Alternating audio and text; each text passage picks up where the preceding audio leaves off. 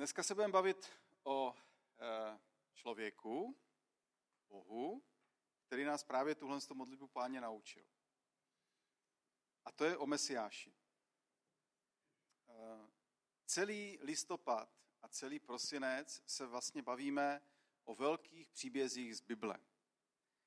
O těch e, velkých osobnostech, které jsou v Bibli popsány.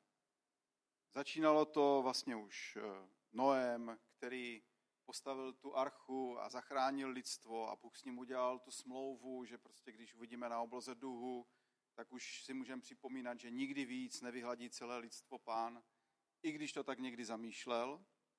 Bavili jsme se o Abrahamu, o tom, který vyšel z toho Uru chaldejského a nechal se vést Bohem až úplně přes tehdejší celý svět prakticky na druhou stranu a Bůh mu řekl, podívej se na oblohu a tolik, kolik tam vidíš hvězd, tolik já udělám potomků tvých. Takže zase zaslíbení, které mu dal pán. Bavili jsme se o Mojžíšovi, o tom egyptském plaváčkovi, kterého našli v proutěném koši a který po velkých perepetích eh, a obrovském příběhu, který je několikrát sfilmovaný, vyvedl celý egyptský národ. Vyvedl ho eh, z otroctví, které zažívali v Egyptě a přes všechno to brblání toho národa ho dovedl až na hranici zaslíbené země. A bavili jsme se potom o Jozuem, který byl jako jeden z mála z toho celého národa ochotný čelit těm výzvám, která ta nová země přinášela a přivedl ten národ do toho nového území, které obsadili díky Pánu Bohu. S boží pomocí dobili celý Izrael rozdělili ho mezi 12 kmenů a osídlili to území. Ač to nebylo jednoduché. Tak Jozue na to měl víru. A bavili jsme se o prorocích. Bavili jsme se o jednom eh, z nejvýznamnějších proroků, který je o Danielovi. Bavili jsme se o tom, jak on eh, vlastně k tomu vůbec přišel. Co to bylo za člověka, jakým způsobem měl vztah s Bohem, jak si ho udržoval. A bavili jsme se o tom, jakým způsobem on prorokoval a jaké měl obdarování. To jsou proroctví, která byla naprosto jasná a doložená i historicky. Je to až natolik jasné, to jeho proroctví, že vlastně někteří ho spochybňují a říkají, oni to napsali, až se to stalo. Ale tak to samozřejmě není. Eh, Šli jsme dál a bavili jsme se také o Janu Křtiteli. To vlastně byl eh, předchůdce nebo ten, který připravoval cestu pro Mesiáše. Takže už se dostáváme do toho času, kdy přichází Mesiáš. Jan Křtitel vlastně byl ten, který křtil Izrael v Jordánu na odpuštění jejich hříchů. On byl ten, který vlastně je křtil vodou a podle, podle vlastně eh, proroctví a podle Izajášova proroctví, vlastně, který říká o tom, že vlastně máme ty svoje hříchy nechat vlastně plynout po řece a dělá tady tenhle ten obřad vlastně příchodu k řece a, a vlastně eh, nechaní, nechat vlastně plynout ty naše hříchy po řece, tak Jan Křtitel křtil ponořením do té řeky celé obmýval, každého člověka obmýval od jeho hříchů. A důsledek toho bylo, že si uvědomili, aby si ti lidé uvědomili, že jsou hříšní, že potřebují Boha ve svém životě, protože sami se těch hříchů nezbaví. Potřebují tu očistnou koupel, nechání těch hříchů plynout po té řece pryč a svůj život nasměřovat k Pánu Bohu. Ale Jan Křtitel říkal, já nejsem ještě ten, za mnou přichází ten větší. Ten, který vás může spasit. Ten, který vám dá život věčný. A to je Mesiáš. To je Mesiáš. Bavíme se o tom, Vítě to tady už říkal, narozené miminko. Známe ho eh, Ježíše jako narozené miminko. To si teď připomínáme v době Vánoc, kdy on se narodil. Ale tím to neskončilo, ten jeho život, že by se narodil. Všichni na něho čekali, bylo bylo to velké halo na zemi, bylo pozdvižení, byla kometa možná, která prolétala, vedla pastýře na to místo, kde, kde se mohli poklonit nově narozenému mesiáši. Celý Izrael ho čekal, ale minuli ho. Většina Izraele ho minula. Jenom málo lidí v Izraeli dokázalo přijmout Ježíše do svého života.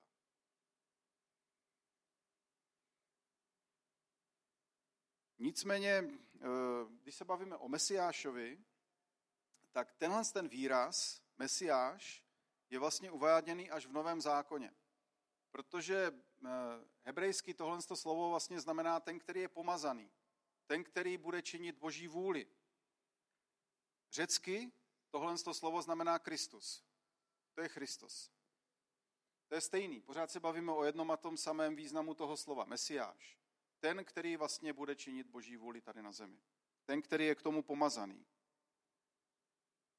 A ve starém zákoně vlastně se tady o tom eh, takhle úplně nebaví. Proroci a už vlastně, už vlastně v knize Numery je, je předpovězen, že přijde vykupitel, přijde vlastně ten, který vysvobodí Izrael. Eh, v proroctví vlastně máme Izajáš o tom, že vzejde Jíšajův proutek, který vlastně eh, bude, jak to je tam přesně si můžeme přečíst, jo, ostatně, je to v 11. kapitole Izajáše. I vzejde proutek z pařezu Jíšajova a výhonek z jeho kořenů vydá ovoce. Na něm spočine duch hospodinův, duch moudrosti a rozumnosti, duch rady a bohatýrské síly, duch poznání a bázní hospodinovi.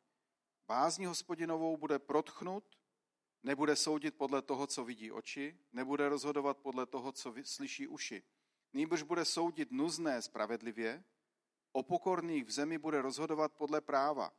Žezlem svých úst bude být zemi. Dechem svých rtů usmrtí své volníka.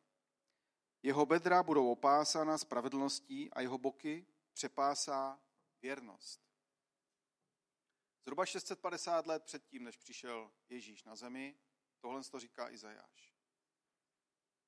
Ale mluví vlastně o Mesiáši. Mluví o tom, jak je definován Mesiáš. Že bude mít boží moc a že bude Bohem pomazaný, že na něm spočine duch hospodinův, bude mít bohatýrskou sílu a hlavně,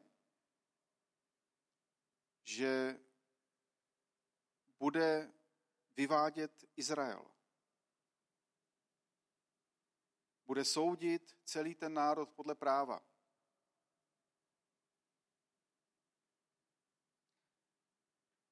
Nicméně Izáš není prvním prorokem, který o tomhle tom mluví. Ještě asi o několik desítek let dřív byl významný prorok Micháš.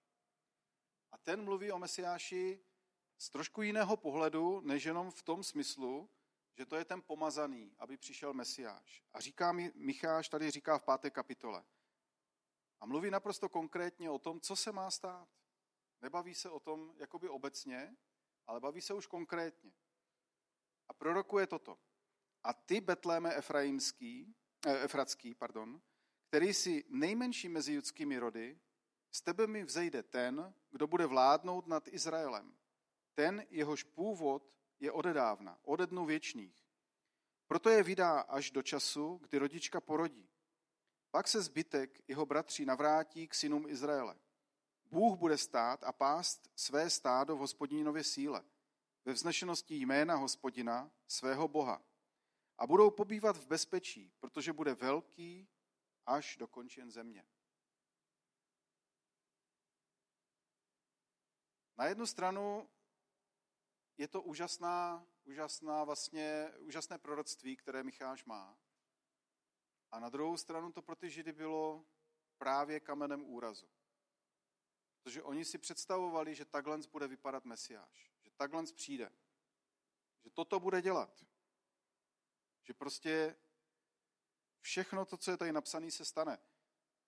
Že se navrátí k synům Izraele, bude stát v čele Izraele, bude pást to stádo hospodinovo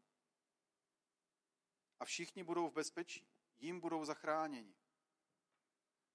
A najednou přijde Kristus ve své službě a nechce vést Izrael. On se obrací k jednotlivcům. Přichází za lidmi konkrétně a konkrétně se s nimi baví.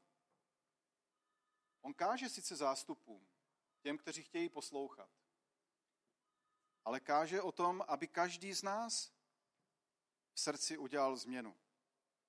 A nechce, aby za ním chodili ty zástupy. On utíká dokonce na, na skrytá místa. Nechce být ten vůdce, který, chce, který by měl podle Židů vyvést ten národ z područí Říma, osvobodit ho, ale jde mu o něco úplně jiného.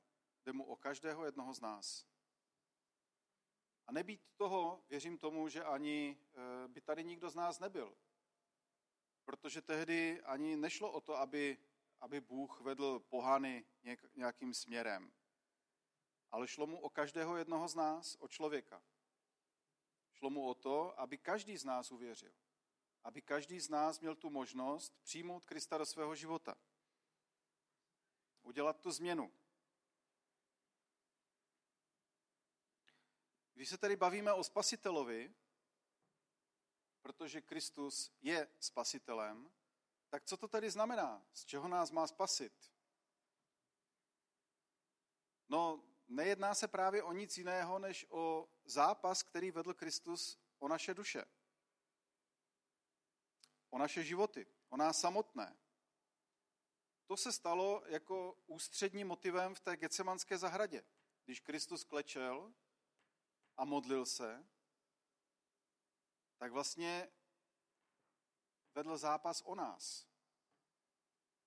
Ač to v první chvíli vypadá, že se mu nechce úplně dělat to, co po něm Bůh chce, aby dál se dělo v jeho životě, to znamená, aby byl vydáný, ukřižovaný, aby vlastně zemřel na kříži, vstal z mrtvých a tak dál. Nechtělo se mu do toho. Bylo to nadlidské síly pro něj v tu chvíli. A tak se vroucně modlil. Ale nakonec v něm převládlo ta zodpovědnost, to, proč přišel na zemi. A věřím tomu, že v tu chvíli myslel také na každého jednoho z nás. Že tam vedl ten zápas o nás. A proto proléval krev ještě při těch modlitbách v Getsemanské zahradě. Potil se tak, až vlastně z něj tékaly potůčky krve. Myslím si, že to bylo pro něho hrozně důležité rozhodnutí v tom smyslu nejenom, že poslechnout Boha a jít dál v boží vůli, ale že mu šlo o nás.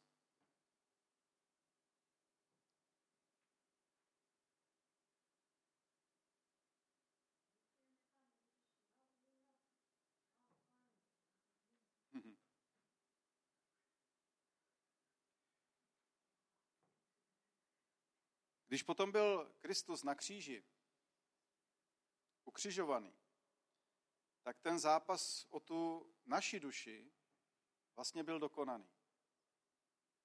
Do té doby totiž eh, Satan měl jakousi, jakési právo na nás. Měl to jakoby dáno. Co bylo na zemi, bylo pod mocí Satana. Ale teď přišel Boží syn na zemi. Satana porazil na kříži a řekl, je dokonáno. To, co se mělo naplnit, se teď stalo. A od té doby vlastně my máme tu možnost získávat život věčný. O nic menšího ani většího se vlastně tady nejednalo. O to, aby každý jeden jednotlivec měl přístup k životu věčnému.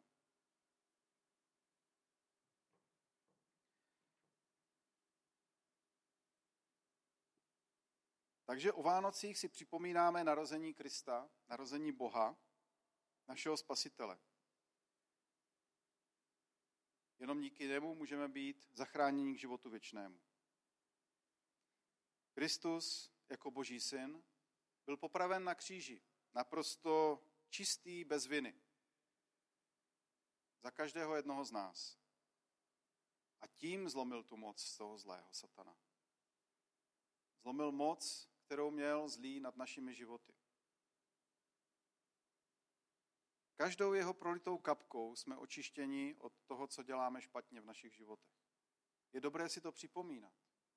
Je to Kristova krev, která nás očišťuje od každého hříchu. A je dobré se očišťovat v jeho krvi. Protože jednou budeme stát před soudným stolcem Pána Boha. a tam se budeme odvolávat. Budeme souzeni do jisté míry, dá se říct, bude to soud, ale na tom soudu padne jedna otázka. Proč chceš žít? Nebo proč ti mám dát život věčný? Proč chceš vejít do nebe? Proč nepůjdeš do pekla?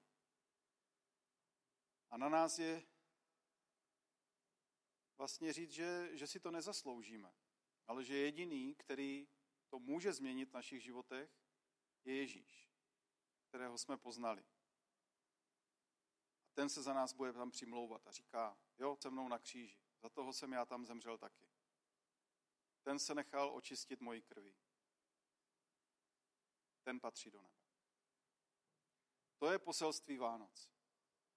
Nic víc, nic míň. Narodil se nám Mesiáš. Aleluja. Přišel ten, který je spasitel pro každého jednoho z nás. Chvála Pánu Bohu za něj. A na nás je teď jenom ho následovat a mít ho ve svých životech. V tom, ať nám Pan požehná. Amen.